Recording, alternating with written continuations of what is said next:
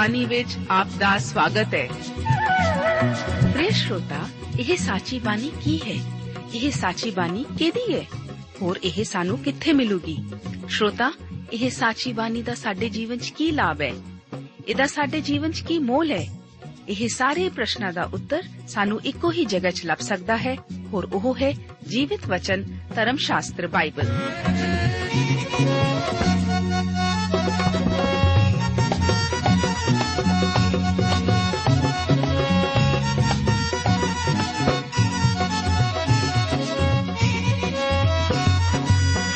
ਧਰਮ ਸ਼ਾਸਤਰ ਬਾਈਬਲ। ਉਹੀ ਜੀਵਿਤ ਵਚਨ ਦਾ ਅਸੀਂ ਇਸ ਕਾਰਜਕ੍ਰਮ ਵਿੱਚ ਅਧਿਐਨ ਕਰਾਂਗੇ।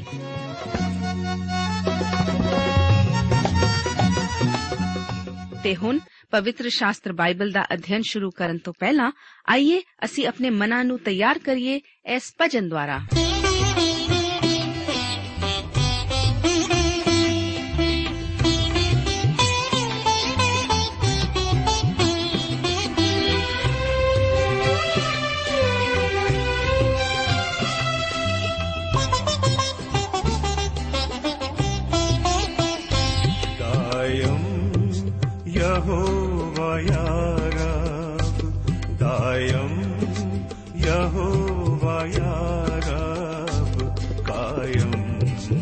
একান্ত দেব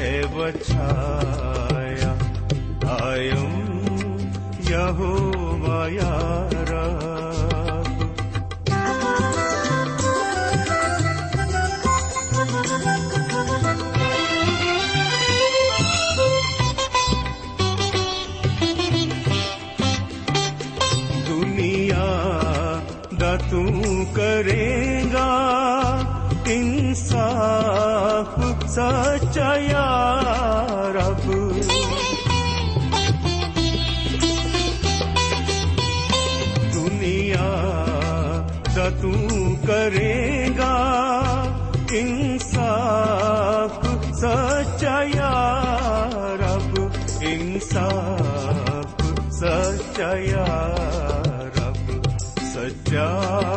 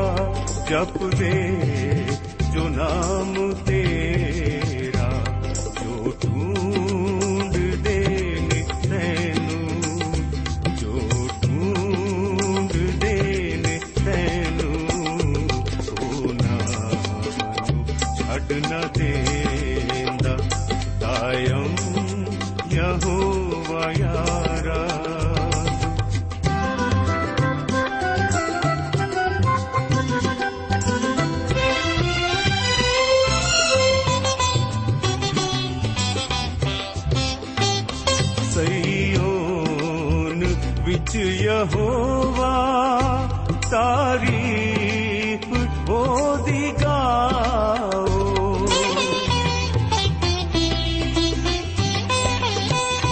ਸਈਓਨ ਵਿੱਚ ਯਹੋਵਾ, ਤਾਰੀਫ ਉਹਦੀ ਗਾਓ।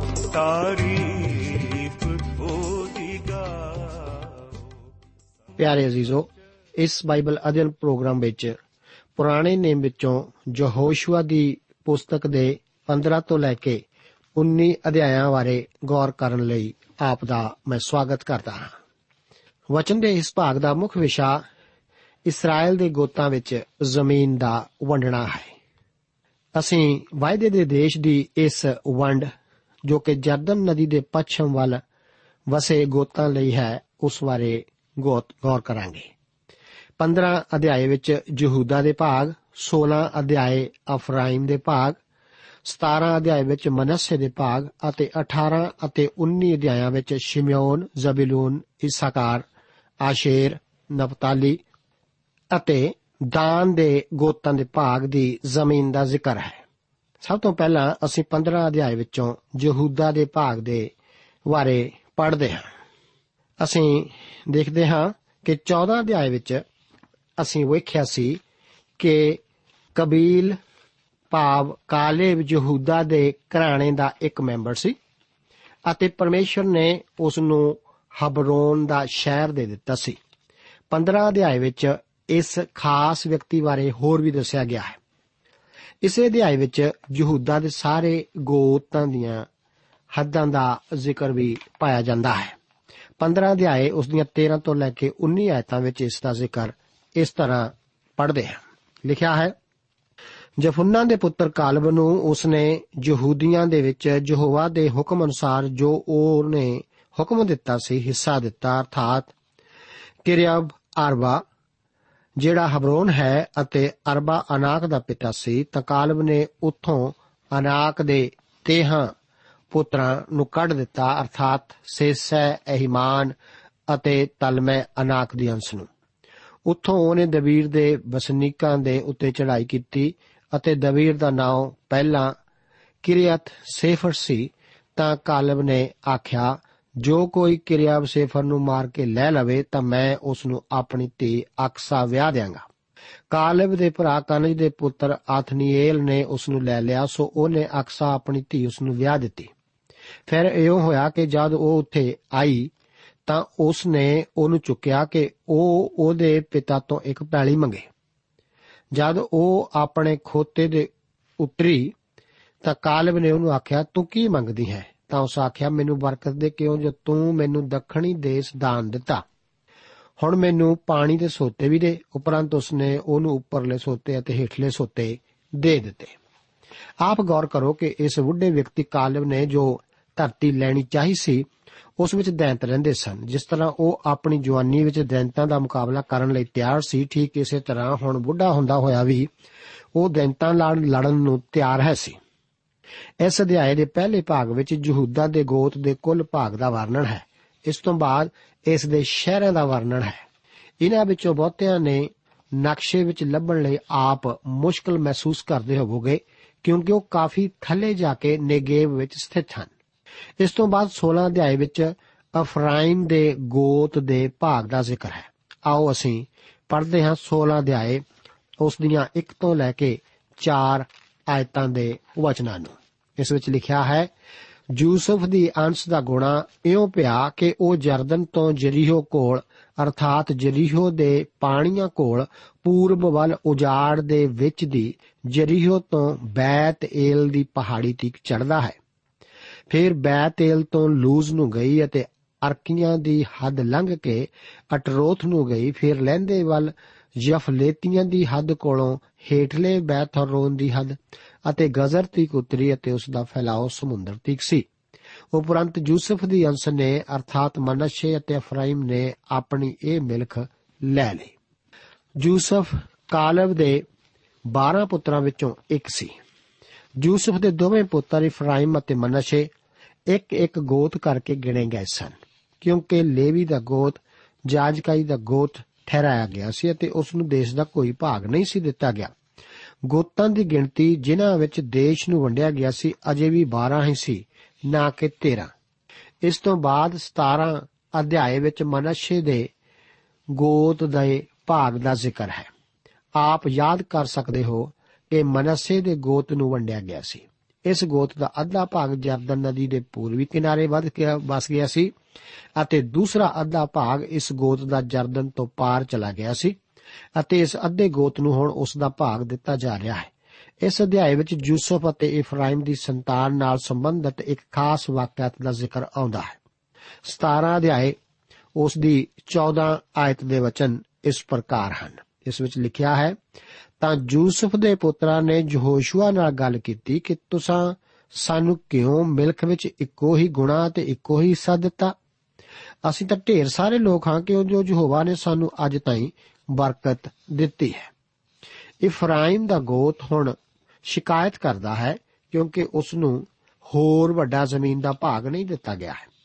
ਅਸਲ ਵਿੱਚ ਇਫਰਾਇਮ ਨੂੰ ਤਾਂ ਮਨਸ਼ੇ ਨਾਲੋਂ ਅੱਧੀ ਧਰਤੀ ਹੀ ਦਿੱਤੀ ਗਈ ਸੀ। ਇਫਰਾਇਮ ਦੇ ਗੋਤ ਵਿੱਚ ਲੋਕ ਜ਼ਿਆਦਾ ਸਨ। ਯਹੋਸ਼ੂਆ ਇਸ ਗੋਤ ਵਿੱਚੋਂ ਹੀ ਸੀ ਅਤੇ ਸ਼ਾਇਦ ਇਫਰਾਇਮੀ ਨੇ ਇਸ ਮਹਿਸੂਸ ਕੀਤਾ ਹੋਵੇਗਾ ਕਿ ਇਸ ਮਾਮਲੇ ਵਿੱਚ ਯਹੋਸ਼ੂਆ ਜ਼ਰੂਰ ਉਹਨਾਂ ਦੀ ਮਦਦ ਕਰੇਗਾ, ਪਰ ਯਹੋਸ਼ੂਆ ਨੇ ਅਜਿਹਾ ਕੁਝ ਨਹੀਂ ਕੀਤਾ ਸੀ। ਜੋ ਭਾਗ ਉਹਨਾਂ ਨੂੰ ਮਿਲਿਆ ਸੀ, ਉਹ ਪਹਾੜੀ ਇਲਾਕਾ ਸੀ। ਉਹ ਇਸ ਨਾਲ ਸੰਤੁਸ਼ਟ ਨਹੀਂ ਸਨ। 15 ਆਇਤ ਦੇ ਵਚਨ ਇਸ ਪ੍ਰਕਾਰ ਹਨ। ਤਾਂ ਯਹੋਸ਼ੂਆ ਨੇ ਉਹਨਾਂ ਨੂੰ ਆਖਿਆ ਜੇ ਤੁਹਾਡੇ ਲੋਕ ਢੇਰ ਸਾਰੇ ਹਨ, ਤਾਂ ਤੁਸੀਂ ਲੱਕੜੀਆਂ ਦੇ ਬਣ ਨੂੰ ਚੜਾ ਜਾਓ।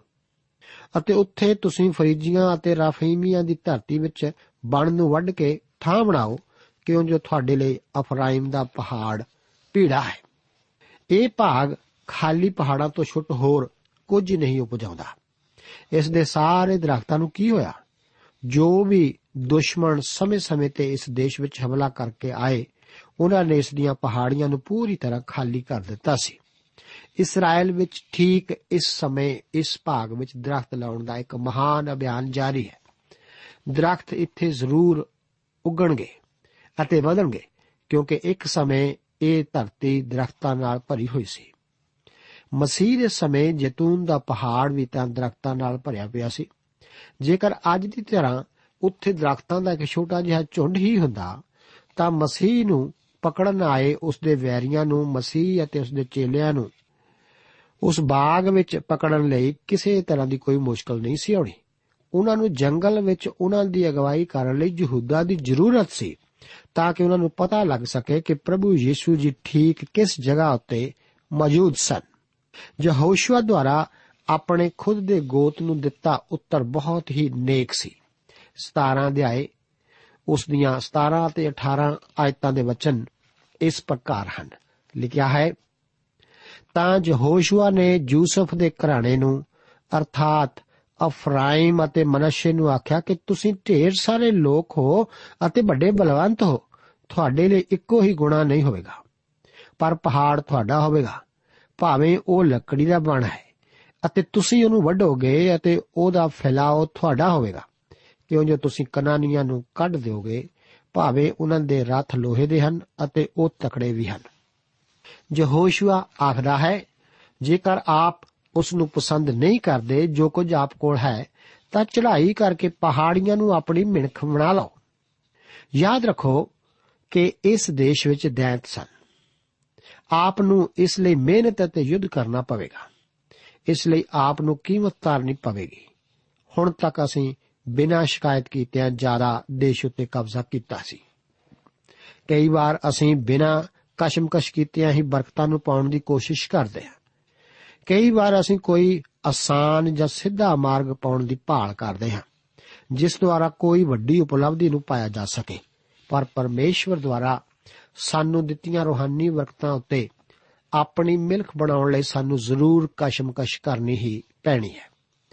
ਕਈ ਵਾਰ ਕੋਈ ਸੰਦੇਸ਼ ਤਿਆਰ ਕਰਨ ਵਿੱਚ ਵੀ ਅਸੀਂ ਪਰਮੇਸ਼ਵਰ ਦੇ ਬਚਨ ਵਿੱਚ ਜ਼ਿਆਦਾ ਸਮਾਂ ਨਹੀਂ ਬਿਤਾਉਂਦੇ ਜਾਂ ਕਿਸੇ ਹੋਰ ਦੇ ਦੁਆਰਾ ਤਿਆਰ ਕੀਤੇ ਸੰਦੇਸ਼ ਨੂੰ ਦੁਹਰਾਉਂਦੇ ਹਾਂ। ਇਸੇ ਕਰਕੇ ਕਈ ਪ੍ਰਚਾਰਕ ਆਪਣੇ ਪ੍ਰਚਾਰ ਦੀ ਸੇਵਾ ਵਿੱਚ ਕਈ ਵਾਰ ਇਹ ਮਹਿਸੂਸ ਕਰਨ ਲੱਗਦੇ ਹਨ ਕਿ ਹੁਣ ਉਹਨਾਂ ਕੋਲ ਪ੍ਰਚਾਰ ਕਰਨ ਨੂੰ ਕੁਝ ਵੀ ਬਾਕੀ ਨਹੀਂ ਰਹਿ ਗਿਆ। ਕਾਰਨ ਇਸ ਦਾ ਇਹੀ ਹੁੰਦਾ ਹੈ ਕਿ ਉਹ ਪਰਮੇਸ਼ਵਰ ਦੇ ਵਚਨ ਦਾ ਅਧਿਐਨ ਕਰਨ ਵਿੱਚ ਖੁਦ ਜ਼ਿਆਦਾ ਸਮਾਂ ਨਹੀਂ ਬਿਤਾਉਂਦੇ। ਇਸੇ ਕਰਕੇ ਉਹ ਪ੍ਰਚਾਰ ਕਰਨ ਵਿੱਚ ਵੀ ਮੁਸ਼ਕਲ ਦਾ ਸਾਹਮਣਾ ਕਰਨ ਲੱਗ ਪੈਂਦੇ ਹਨ। ਮੇਰੇ ਦੋਸਤ, ਆਤਮਿਕ ਬਰਕਤਾਂ ਉੱਤੇ ਆਪਣੀ ਪਕੜ ਬਣਾਈ ਰੱਖਣ ਲਈ ਸਾਨੂੰ ਜ਼ਰੂਰ ਜਦੋਜਹਿਦ ਕਰਨੀ ਹੀ ਪਵੇਗੀ। ਪਰ ਯਾਦ ਰੱਖੋ ਕਿ ਸਾਡਾ ਇੱਕ ਦੁਸ਼ਮਣ ਹੈ। ਇਸ ਵਿੱਚ ਸਾਨੂੰ ਦੈਂਤਾਂ ਦਾ ਸਾਹਮਣਾ ਕਰਨਾ ਪਵੇਗਾ। ਜੇਕਰ ਹੋ ਸਕੇ ਤਾਂ ਸ਼ੈਤਾਨ ਆਪ ਨੂੰ ਆਪਣੇ ਜਾਲ ਵਿੱਚ ਫਸਾਉਣ ਦਾ ਭਰਪੂਰ ਕੋਸ਼ਿਸ਼ ਵੀ ਕਰੇਗਾ। ਇੱਕ ਵਾਰ ਮੇਰਾ ਇੱਕ ਹਮ ਜਮਾਤੀ ਸਾਡੇ ਇੱਕ ਪ੍ਰੋਫੈਸਰ ਕੋਲ ਇੱਕ ਕਿਤਾਬ ਬਾਰੇ ਸ਼ਿਕਾਇਤ ਕਰ ਰਿਹਾ ਸੀ, ਜੋ ਕਿ ਉਸ ਨੂੰ ਪੜ੍ਹਨ ਵਾਸਤੇ ਕਿਹਾ ਗਿਆ ਸੀ। ਉਹ ਆਖ ਰਿਹਾ ਸੀ ਕਿ ਇਹ ਕਿਤਾਬ ਤਾਂ ਬਹੁਤ ਖੁਸ਼ਕ ਜਿਹੀ ਹੈ। ਪ੍ਰੋਫੈਸਰ ਕਹਿਣ ਲੱਗਾ ਕਿ ਇਹ ਠੀਕ ਹੈ, ਕਿ ਇਹ ਖੁਸ਼ਕ ਹੈ, ਪਰ ਤੂੰ ਇਸ ਨੂੰ ਆਪਣੀ ਮਿਹਨਤ ਦੇ ਪਸੀਨੇ ਨਾਲ ਜਰਾ ਤਰ ਕਰ। ਕਿਉਂ ਨਹੀਂ ਕਰ ਲੈਂਦਾ? ਸਖਤ ਮਿਹਨਤ ਵਾਸਤੇ ਇਹ ਇੱਕ ਮਹਾਨ ਤਰਕ ਹੈ। ਯਹੋਸ਼ੂਆ ਆਪਣੇ ਦੋਸਤ, ਆਪਣੇ ਗੋਤ ਦੇ ਲੋਕਾਂ ਨੂੰ ਆਖਦਾ ਹੈ ਕਿ ਤੁਸੀਂ ਮੇਰੇ ਕੋਲ ਕੋਈ ਸ਼ਿਕਾਇਤ ਲੈ ਕੇ ਨਾ ਆਇਓ। ਤੁਹਾਡੇ ਕੋਲ ਕਾਫੀ ਧਰਤੀ ਹੈ। ਜਾਓ ਅਤੇ ਇਸ ਉੱਤੇ ਕਬਜ਼ਾ ਕਰੋ। 18 ਅਧਿਆਏ, ਉਸ ਦੀ ਪਹਿਲੀ ਆਇਤ ਵਿੱਚ ਸ਼ੀਲੋ ਵਿਖੇ ਮੰਡਲੀ ਦੇ ਤੰਬੂ ਨੂੰ ਖੜਾ ਕਰਨ ਦਾ ਜ਼ਿਕਰ ਇਸ ਤਰ੍ਹਾਂ ਹੈ। ਤਾਂ ਇਸرائیਲੀਆਂ ਦੀ ਸਾਰੀ ਮੰਡਲੀ ਸ਼ੀਲੋ ਵਿੱਚ ਇਕੱਠੀ ਹੋਈ। ਅਤੇ ਉੱਥੇ ਮੰਡਲੀ ਦੇ ਤੰਬੂ ਨੂੰ ਖੜਾ ਕੀਤਾ ਅਤੇ ਉਹ ਦੇਸ਼ ਉਹਨਾਂ ਦੇ ਅੱਗੇ ਅਧੀਨ ਹੋ ਗਿਆ। ਇਹ ਸ਼ੀਲੋ ਨਾਂ ਦਾ ਨਗਰ ਇਫਰਾਇਮ ਦੇ ਇਲਾਕੇ ਵਿੱਚ ਸੀ। ਫਿਰ ਵੀ ਇਹ ਸ਼ੀਲੋ ਨਾਂ ਦੇ ਸਥਾਨ ਤੰਬੂ ਦੇ ਵਾਸਤੇ ਇੱਕ ਸਥਾਈ ਸਥਾਨ ਨਹੀਂ ਸੀ, ਕਿਉਂਕਿ ਇਹ ਉਸ ਦੇਸ਼ ਦੇ ਵਿਚਕਾਰ ਨਹੀਂ ਸੀ ਦਾਊਦ ਦੁਆਰਾ ਜੋ ਕਿ ਪਰਮੇਸ਼ਵਰ ਇੱਕ ਸਥਾਈ ਸਥਾਨ ਚੁਣੇਗਾ ਜੋ ਕਿ ਇੱਕ ਦਿਨ ਯਰੂਸ਼ਲਮ ਵਿਖੇ ਹੀ ਹੋਵੇਗਾ। ਪਰ ਜਦੋਂ ਤੱਕ ਉਸ ਸਥਾਨ ਨੂੰ ਨਹੀਂ ਸੀ ਬਦਲਿਆ ਜਾਂਦਾ, ਉਦੋਂ ਤੱਕ ਇਸرائیਲੀਆਂ ਨੇ ਸ਼ੀਲੋ ਵਿਖੇ ਹੀ ਪਰਮੇਸ਼ਵਰ ਦੀ ਉਪਾਸਨਾ ਕਰਨੀ ਸੀ। ਨਿਆਂਇਆਂ ਦੇ ਸਾਰੇ ਸਮੇਂ ਦੇ ਦੌਰਾਨ ਤੰਬੂ ਸ਼ੀਲੋ ਵਿਖੇ ਹੀ ਰਿਹਾ ਸੀ। 18 ਅਧਿਆਏ ਉਸ ਦੀਆਂ 2 ਅਤੇ 3 ਆਇਤਾਂ ਵਿੱਚ ਜ਼ਮੀਨ ਦੇ ਬਾਕੀ ਭਾਗ ਦੀ ਵੰਡ ਦਾ ਜ਼ਿਕਰ ਇਸ ਤਰ੍ਹਾਂ ਹੈ। ਅਤੇ ਇਸرائیਲੀਆਂ ਵਿੱਚ ਸੱਤ ਗੋਤਾਂ ਬਾਕੀ ਰਹਿੰਦੀਆਂ ਸਨ ਜਿਨ੍ਹਾਂ ਨੂੰ ਮਿਲਖ ਨਹੀਂ ਵੰਡੀ ਗਈ।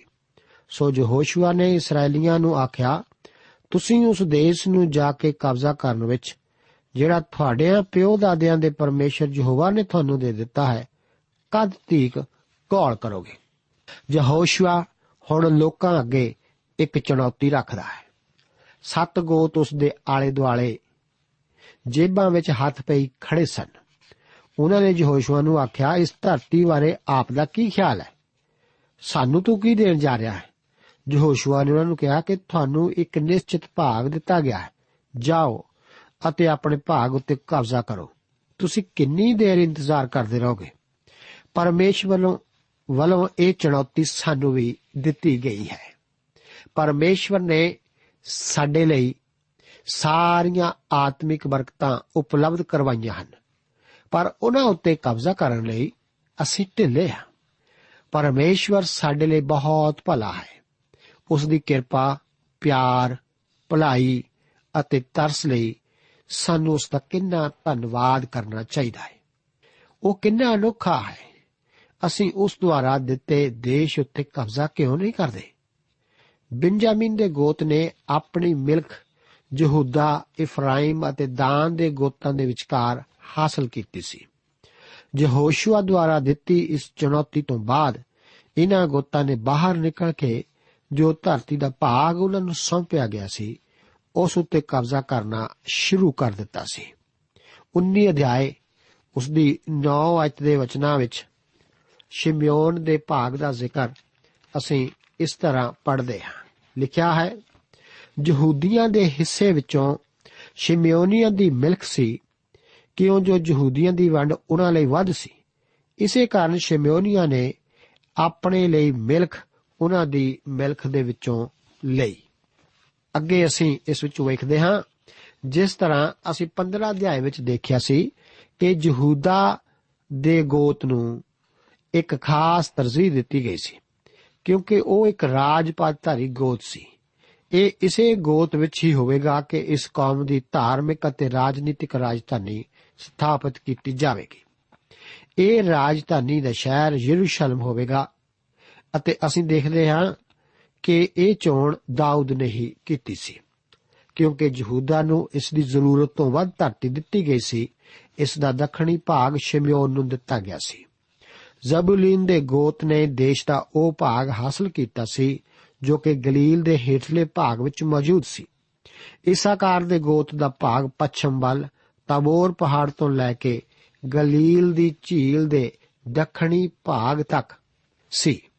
ਇਸ ਵਿੱਚ ਕਰਮਲ ਪਹਾੜ ਦੇ ਉੱਤਰ ਵੱਲ ਸਮੁੰਦਰੀ ਕਿਨਾਰੇ ਦਾ ਹਿੱਸਾ ਵੀ ਸ਼ਾਮਲ ਸੀ, ਜੋ ਕਿ ਤਾਇਰ ਅਤੇ ਸਿਡੋਨ ਦੇ ਬਰਾਬਰ ਦਾ ਸੀ।